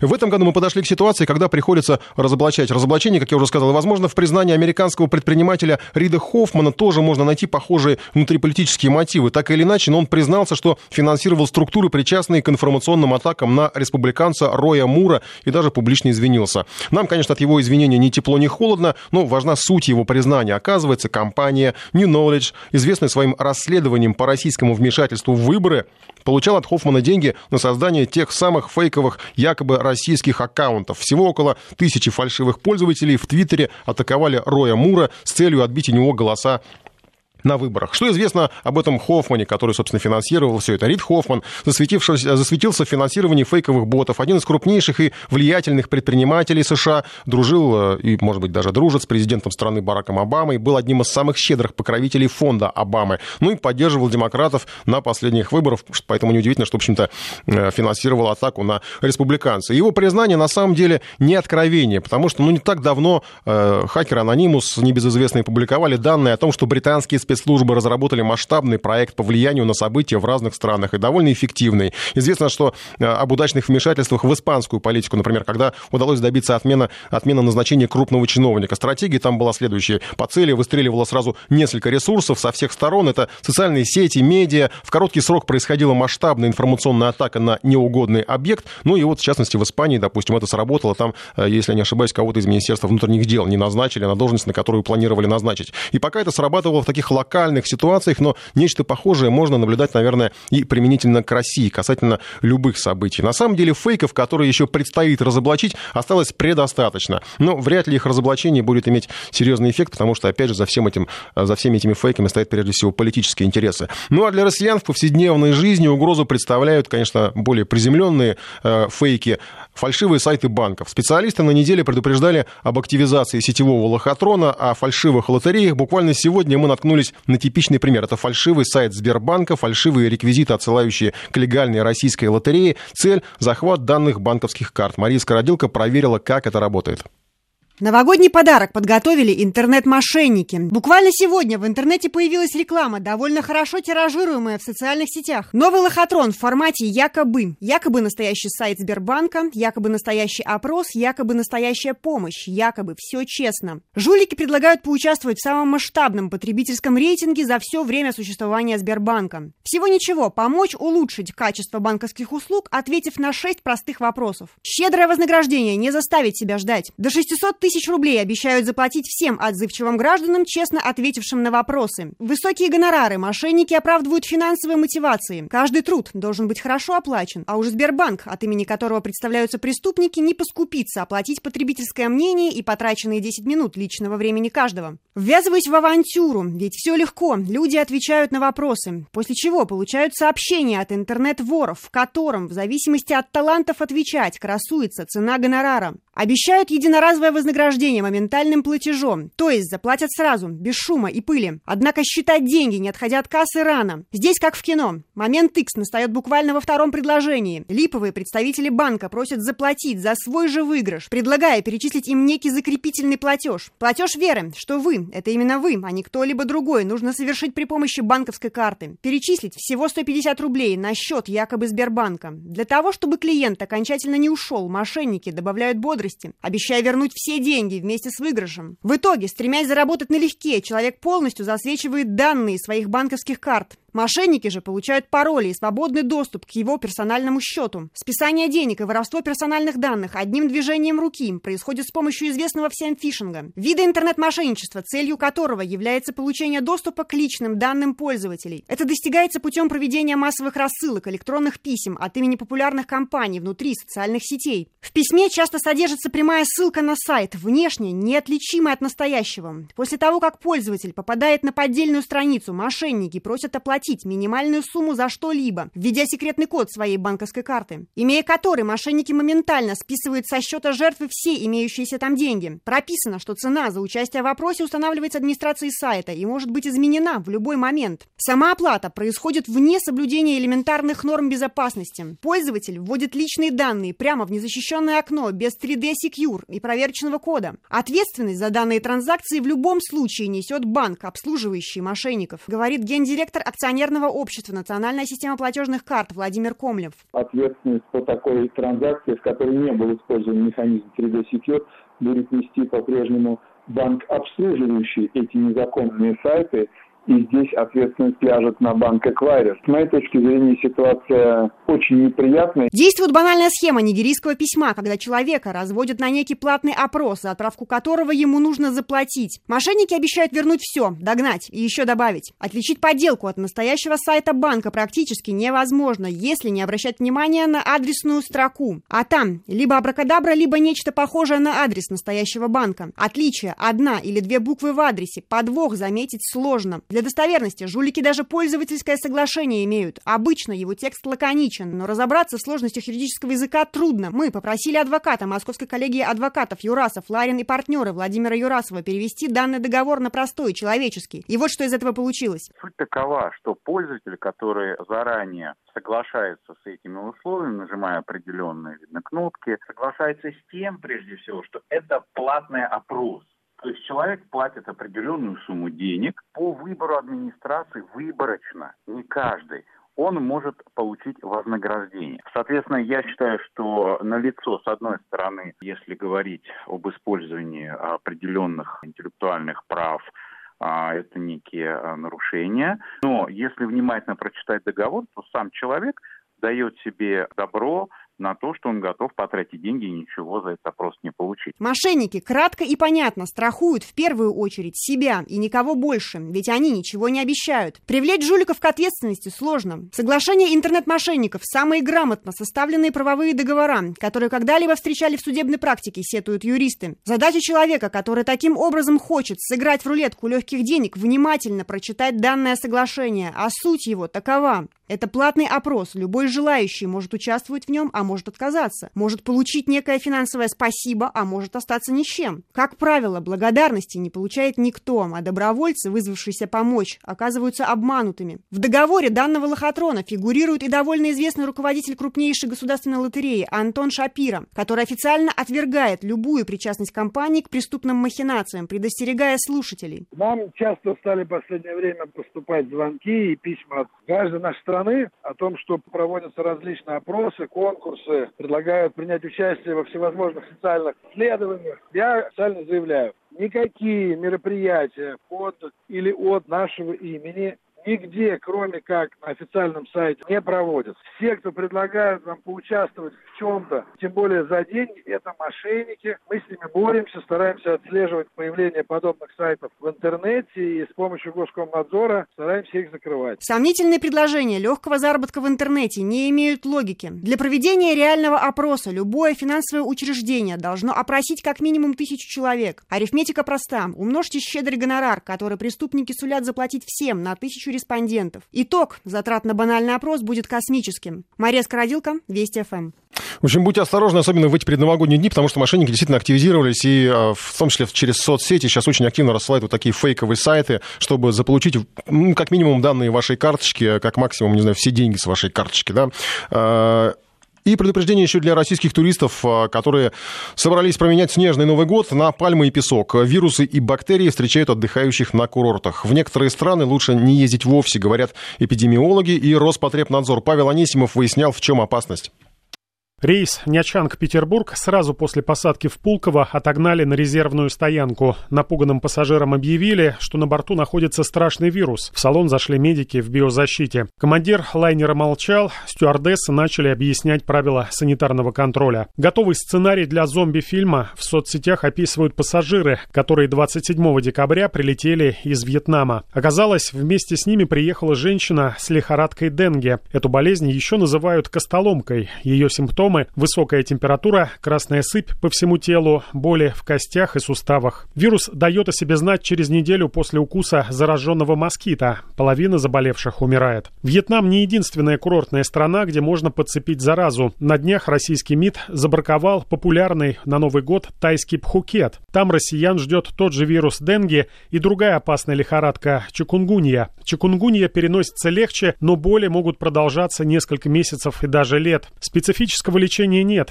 Лекарства только облегчают мучения. Из Азии и Африки курортники привозят малярию, рассказывает доктор медицинских наук, врач-иммунолог Владислав Жемчугов. Болезнь считается одной из самых опасных в мире и тоже передается через укус комара. Без лечения умирают 9 из 10 заболевших. Вакцин, к сожалению, пока нет, хотя ожидается от денги, например, в ближайшее время. Поэтому защита в этих странах, в отелях должны стоять электронные приборы, отпугивающие, если нет, берите с собой кремы, мази, брызгалки и, выходя в темное время, обязательно одевайте одежду лучше с длинными рукавами, с манжетами. Европу на Рождество накрыла корь с температурой, кашлем и сыпью по телу. Это заразная болезнь и может вызывать осложнения на легкие. Единственная защита от кори – вакцинация, так что врачи советуют сделать прививку всем, кто едет на Новый год в европейские страны. Страшны не только экзотические болезни, но и сама рокировка из зимы в лето, объясняет врач-диетолог Елена Соломатина. Особенно это опасно для маленьких детей. Резкая смена климата сбивает биологические часы, снижает иммунную защиту человека, вплоть до обострения болезней. Организм ослабевает, и любое, э, либо это вирус, либо бактерии, либо повреждение, которое дома прошло бы, в общем-то, в достаточно легкой форме, либо даже незамеченным, то есть организм быстро бы с ним справился,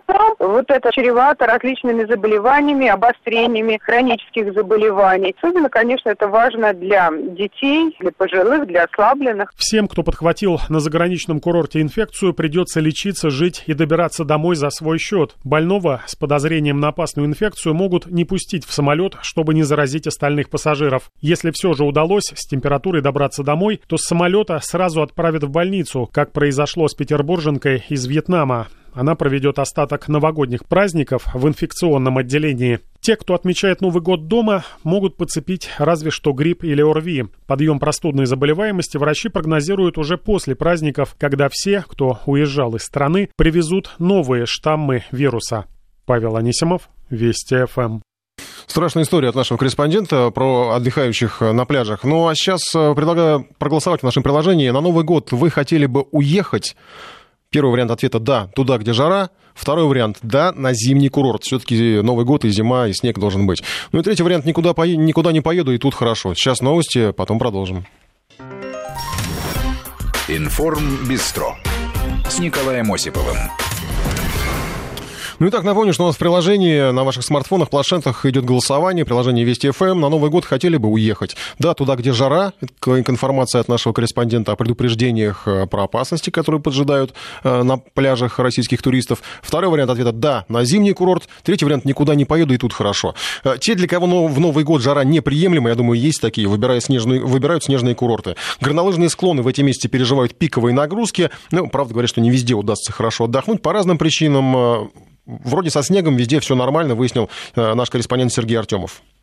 Первый критерий выбора горнолыжного курорта – деньги. Это недешево практически везде, если только рядом с вашим домом нет горы, и до подъемника можно добраться общественным транспортом. Второй аспект – виза. Шенген открывает все европейские варианты. Если же заветного стикера в паспорте нет, есть что посмотреть и в России. Это прежде всего зона Северного Кавказа, где выделяются отдельные кластеры в Северной Осетии, Карачаево-Черкесии, в Сочи и, разумеется, популярный уже несколько десятилетий Эльбрус, говорит специалист индустрии Наталья Арбет. Что мне нравится в Эльбрусе? Это самый высокогорный курорт России. То есть можно кататься на высоте 4000. Это широкие и пологие трассы, они идеальны для новичков. То есть реально ширина трассы несколько футбольных полей. Свежий воздух, скорость и эмоции, за этим стоит отправиться, продолжает свой рассказ Наталья. Мы позвонили, и, кстати, когда она только вышла из кабины подъемника на вершине, что подчеркивает и качество связи в том числе. Когда вы спускаетесь с высоты 4000, вы видите весь главный Кавказский хребет. Это Ужба, это Дангузарун, это Кагутай. То есть в плане эмоций это просто потрясающе. Я сейчас как раз стою, смотрю на Эльбрус, у меня просто вот слезы текут. Это настолько потрясающе, потому что Эльбрус Кабардино-Балкарского переводится «гора счастья». Это самый высокогорный курорт в Европе, то есть в Европе выше не катают.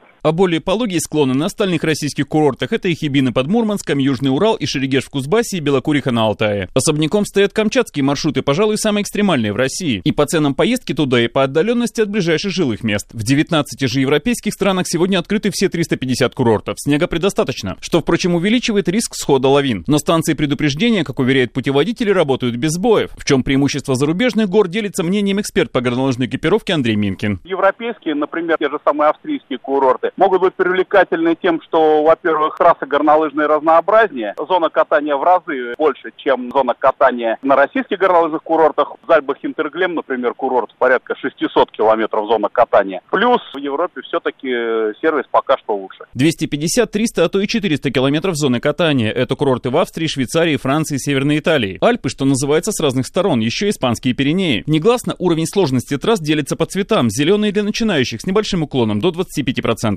Синие чуть сложнее, они для тех, кто уверенно стоит на лыжах. Красные с уклонами до 40% и многочисленными буграми адресованы тем, кто на лыжах не только стоит, но и умеет ими искусно управлять. И черные – это для спортсменов-профи и отчаянных любителей. Черными трассами, кстати, славятся Норвегия и Швеция. Везде есть прокат инвентаря и услуги незаменимых в семейном отдыхе помощников, продолжает Андрей Минкин. Надо понимать, что горнолыжная индустрия в России – это очень молодой сегмент, в отличие от Европы, где горнолыжная индустрия уже более 100 лет. Там все на самом деле налажено. Всегда можно отдать ребенка инструктору, самому поехать куда-то, если ты хорошо катающийся лыжник. Все предусмотрено на самом деле. Сервис, в общем, лучше, но главное, на что обычно обращают внимание туристы, стоимость кипасов, абонементов на подъемник в Западной Европе куда выше. Сейчас мы ездили на ледник Интертукс. День катания, если покупаешь просто однодневный скипас, 52 евро. Это несколько выше, чем на той же самой Розе Хутор, хотя по ценам как раз мы приближаемся к ценам на европейских курортах, к сожалению. На швейцарских же курортах, например, в четырех долинах, куда приезжают сотни тысяч гостей, скипас стоит 60 евро в сутки. Отдельный разговор размещения мест практически везде нет. Дешевле из Европы в Польше. В Закопане и его окрестностях скипасы стоят от 9 до 15 евро. А вот место в гостинице на одного человека сейчас там дешевле 120 евро не найти. Конечно, если не в трех часах езды от гор. И польские отели в Татрах опять же почитаются самыми доступными среди аналогов в Европе. В России же, кроме пары-тройки мест, на скипасы сформировалась единая цена. 1000 рублей за день в будни и 1500 выходные и праздники. А вот какой прескурант в Приэльбрусе, по словам Натальи Ирбет. Можно брать на целый день, можно брать на полдня. А на целый день это примерно где-то 2 500, 2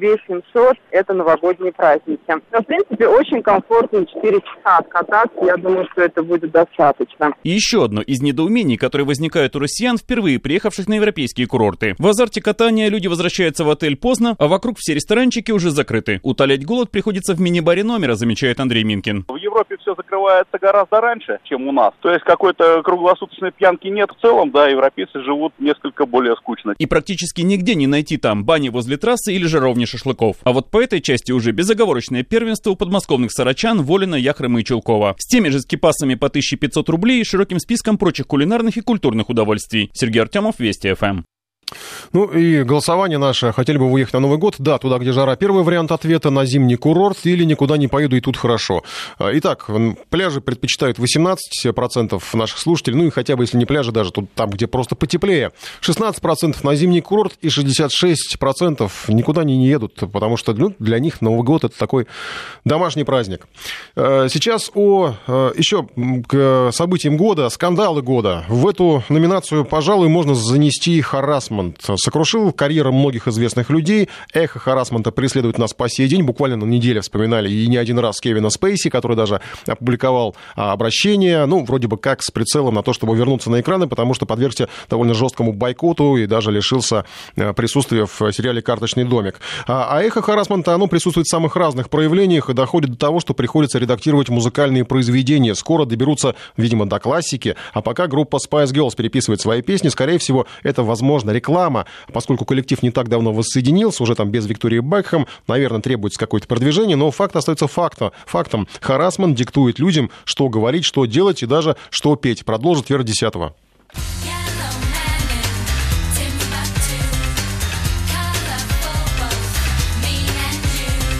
Именно эти строчки из хита 90-х сейчас переписывают Spice Girls. Они переводятся как «желтый человек в Тимбукту». Этот цвет подходит нам с тобой. Певица считает, что эти слова могут быть восприняты как российские. Теперь вместо «желтого человека» там будут «happy people» – счастливые люди. Эта маленькая поправка не сильно скажется на смысле песни. Куда больше работы сейчас предстоит над другими композициями. Не секрет, что группа Spice Girls – это синоним вызывающему поведению на сцене и откровенным текстом. Артистки решили, что в эру движения Мету с этим этим надо быть особенно осторожным, сообщает британская пресса. В их песнях, может, и нет ничего о насилии и домогательствах, там скорее всего по обоюдному согласию. Но активистам может не понравиться смысл, некий призыв к близким отношениям с мужчинами. Например, в композиции «Двое станут одним» есть строчки, где одна из участниц, Эмма, будто обращается к своему партнеру и предлагает ему безопасную близость.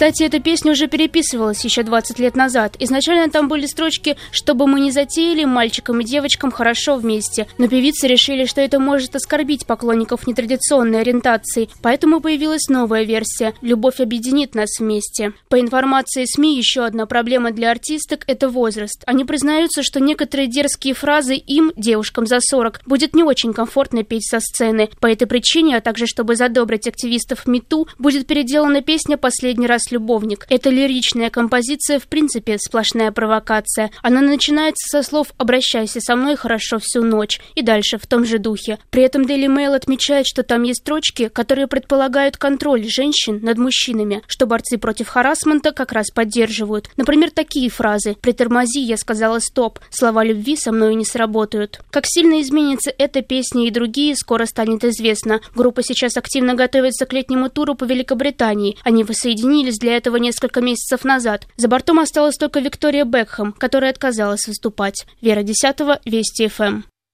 Ну и еще о событиях года, об итогах года. Знал бы прикуп, жил бы в Сочи. Вот что, во что лучше было вкладывать деньги в уходящем году. Легендарный биткоин оказался самым провальным, хотя еще год назад нам обещали какие-то космические цифры. И, в общем, э, владельцы биткоинов практически смеялись над теми, кто не очень хорошо разбирается в криптовалютах. Люди даже дома продавали, покупали эту криптовалюту, строили майнинговые фермы, ну и даже, к сожалению, сгорали вместе с ними в своих домах. Сейчас все это позади, наверное, к счастью. Прибыль инвесторам принес старый добрый металл, но это не золото. Валерий Емельянов подвел инвестиционные итоги уходящего года.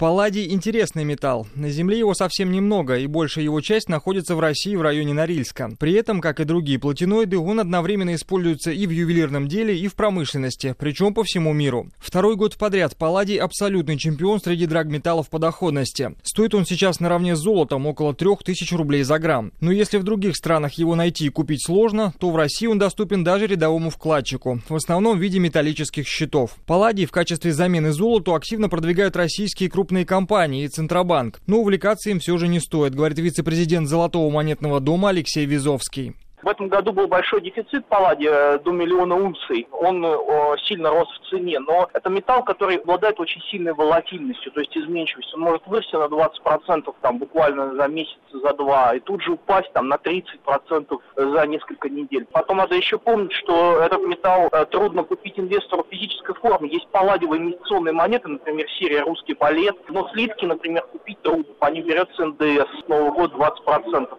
Хранить палладий дома в любом случае не стоит. Он хотя и благородный металл, но с оговорками. Например, палладий легко растворяется в кислотах, а также реагирует со многими элементами, некоторые из которых есть в обычной аптечке. Если маленький ребенок найдет такой слиток, то может его безвозвратно испортить. Как бы то ни было, палладий с января подорожал на 40%, а за два последних года почти на 90%. Ни одна валюта даже рядом не стоит с этим результатом. С начала года лучше всех себя показал доллар, плюс 20%. Более бледно на его фоне, но тоже неплохо неплохо смотрится евро, около 15%. Есть и еще более сильные валюты, причем политически нейтральные, то есть не реагирующие на санкции. Это, например, японская иена и швейцарский франк, говорит руководитель аналитического отдела Grand Capital Сергей Козловский швейцарский франк тоже является резервной валютой. И в период нестабильности а значительная часть 2019 года, на наш взгляд, пройдет под эгидой именно нестабильной ситуации как на геополитической арене, так и на отдельных фондовых площадках. Так вот, в период данной нестабильности любые резервные активы, они, естественно, пользуются повышенным спросом. Отметим, в отличие от евро, швейцарский франк укрепился против доллара США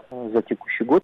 Стоит оговориться, что за покупку и продажу редких валют банки негласно штрафуют своих клиентов. Разница между покупкой и продажей франка в столичных обменниках может доходить до 3-3,5 рублей. То есть клиент на обмене сразу теряет 5% потенциального дохода. При этом не факт, что валюта продолжит расти и принесет хоть какую-нибудь прибыль. С куплей-продажей металлов еще хуже. Например, спред по палладию в банках в среднем составляет 10%. Это значит, что если металл не будет расти на десятки процентов в год, то убытки по нему гарантированы. На этом фоне обычные депозиты, неважно валютные или рублевые, являются не таким уж плохим вариантом накопления денег. Средняя сумма, которой располагает обычный россиянин, это 300 тысяч рублей. С такими деньгами лучше не мудрить и размещать их во вклады, убежден гендиректор Frank Research Group Юрий Грибанов. 300 тысяч – это слишком скромная сумма для того, чтобы говорить о каких-то вариантах инвестирования, и рынок не особо готов с этими деньгами работать. Это в любом случае будут какие-то стандартные предложения, никакого индивидуального подхода ожидать с 300 тысячами не приходится, поэтому не, не вижу никаких вариантов, кроме как открыть депозит, выбрать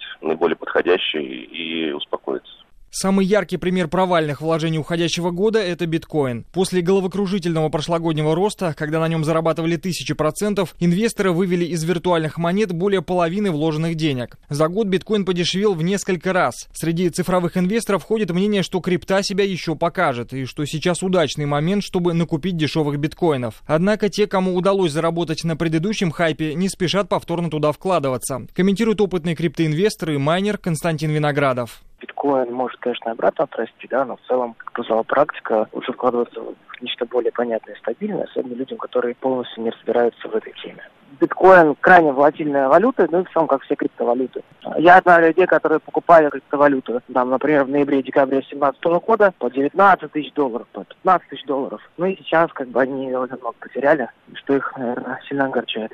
Этот год запомнится не только обвалом биткоина. Россияне потеряли десятки миллиардов рублей на пирамидах типа Кэшбери, где вкладчикам обещали сотни процентов годовых, якобы заработанных на микрокредитах, криптоинвестициях и продаже высокодоходных товаров из Китая. Сайт Кэшбери будет заблокирован. Уже есть распоряжение суда. Но хозяева пирамиды создают сейчас новый сервис, который обещает стать еще более масштабной аферой с миллионами вкладчиков. Валерий Мельянов, Вести ФМ. Ну, а еще этот год запомнится многим, э, к сожалению, так происходит в каждый э, год, запомнится неудачными корпоративами. Э, сейчас такой опасный сезон наступил, когда люди отмечают на работе, где-то вне работы собираются с коллегами. У нас уже наш корреспондент сегодня рассказывал о неприятном инциденте в Санкт-Петербурге. Там после корпоратива мужчина напал на сотрудников скорой помощи, которые приехали им помочь, им плохо стало.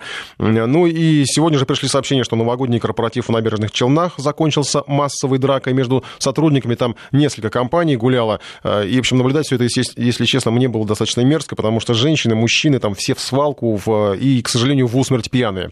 В связи с этим опрос в нашем приложении, очередной опрос, нужны ли корпоративы вообще? Э, вариант ответа – да, это сплачивает. Второй вариант – нет, это разлагает, ну, не умеем мы гулять нормально. Ну, или давайте южнокорейский вариант. Пусть будут, но без алкоголя. Мы тоже на неделе об этом рассказывали. В Южной Корее ввели правила многие компании. Никакого алкоголя. Все гулянки только в обеденное время. А, мужчины сидят подальше от женщин. Ну, или, по крайней мере, соблюдают дистанцию. В общем, все должно быть максимально прилично. А, и, то есть, это такой третий южнокорейский вариант. Нужны ли корпоративы? Да, это сплачивает один вариант. Два, нет, это разлагает. И пусть будут, но без алкоголя. Голосуйте в нашем приложении Вести FM в ваших смартфонах и планшетах. А я пока попытаюсь еще обозначить какие-то темы уходящего года, о которых мы рассказывали много, о которых э, нам рассказывали много. Э, стройка года. Давайте такую номинацию. Это, безусловно, Крымский мост. Грандиозная, масштабная стройка.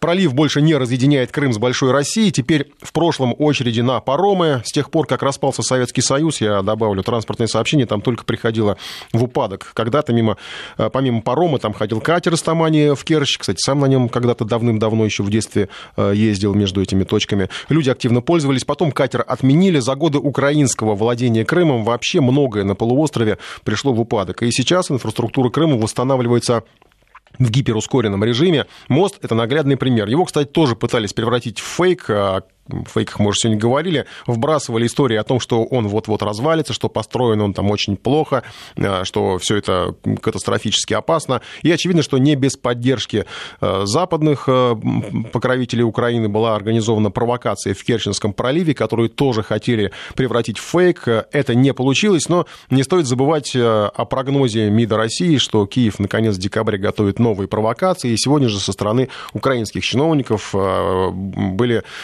озвучены заявления о том, что они планируют проход по меньшей мере 100 судов и кораблей через Керченский пролив. Правда, там с оговоркой, что все это в рамках международных правил и норм, а в рамках международных правил и норм, как мы понимаем, и раньше украинские даже военные корабли проходили при лоцманском сопровождении российских специалистов. То есть, в принципе, ничего плохого в прохождении кораблей нет. Вопрос в том, как эти корабли проходят. И вот в э, случае с Керченским инцидентом там как раз проходили неправильно, потому что просто пошли на пролом, и, в общем, э, возникла угроза, ну, потенциальная угроза атаки самого Крымского моста, который, естественно, в общем, э, украинских русофобов э, в, в большом смысле раздражает и бесит, и были уже звучали из Киева даже от более-менее официальных представителей угрозы что-то сделать с этим мостом. Э, ну, международная повестка этого года, она была достаточно напряженной, насыщенной, но насыщенной такой недостоверной информацией, отсюда во многом полна недосказанности. Вот о фейках, опять же, да, вот каких-то разоблачениях мы тоже сегодня говорили, и в определенном смысле можно предложить вам такую номинацию, как «Недосказанность года». А, я имею в виду Дональда Трампа. Он много говорил, делал шумные заявления, активно ездил по планете, но ничего конкретного никому так и не принес. Была встреча президентов России и США в Хельсинки. Казалось бы, что это станет прорывом в сильно подмороженных отношениях между двумя странами, но не случилось. И все последующие встречи, они так и не состоялись. Трамп вроде не отказывался, но старательно уходил от разговора. Все, что он говорит, уже традиционно воспринимают с сомнением, потому что почти сразу он может сказать совершенно обратные, примеров масса. Э, утром одни заявления, вечером совершенно другие. Даже его слова о выводе войск из Сирии пока нельзя считать правдой, хотя с политической точки зрения это на самом деле ну, такая капитуляция, потому что Вашингтон э, пытался создать еще один фейк, выставить это как победу свою над запрещенной группировкой ИГИЛ, которую якобы одержала Америка, но в реальности все понимают, что это не так, что э, как ИГИЛ получала поддержку от западных спецслужб, а от российских военных, прицельные удары по объектам экстремистов. Но в итоге России, именно России удалось спасти Сирию от э, поглощения экстремистами, и именно Россия утвердила свои позиции, прежде всего политические и партнерские. Но вот что касается вывода войск США э, из э, Сирии, там до сих пор ничего не понятно. В выпуске новостей уже слышали министра высказывание министра иностранных дел Сергея Лаврова. Так что, в общем, видимо, в следующем году мы будем наблюдать продолжение истории с выводом американских войск.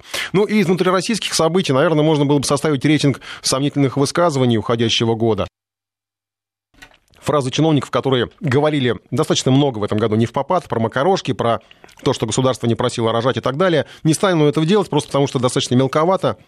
Кроме того, фразы сомнительны не только в том смысле, что вроде как чиновники даже очень среднего звена не должны этого говорить. Они сомнительны еще и потому, что часто вырваны из контекста, и, в общем-то, не так уж они вот прям сто процентов не верны. Они неприятны, но если вдуматься, в них есть определенный посыл. К примеру, сегодня стало известно вот о саратовской чиновнице, министр социально-демографической семейной политики Самарской области Марина Антимонова посоветовала женщинам разводить огороды, чтобы прокормить детей. И потом она почти достаточно быстро извинилась за свои слова. Это был ответ на 50-рублевое пособие Э, на детей, э, в общем, что, естественно, возмутило людей. Резко, да, понятно, что чиновник, представляющий государство, а значит, причастный в каком-то смысле к этому пособию в 50 рублей, не должен такое говорить. Но, с другой стороны, это не указывает на ее оторванность от народа. Я сейчас ее не оправдываю, я ее вообще не знаю, если честно. Но, скорее, напротив, она представила себя таким поколением, которое в конце 80-х, в 90-е, когда действительно было нечего есть, денег ни у кого не было, разводили огороды, кормили себя сами. И тогда, кстати, жаловаться было некому. Ни в Твиттере, ни в Фейсбуке. Диалога вообще не было, и никто никаких ответов ни на что не получал. Так что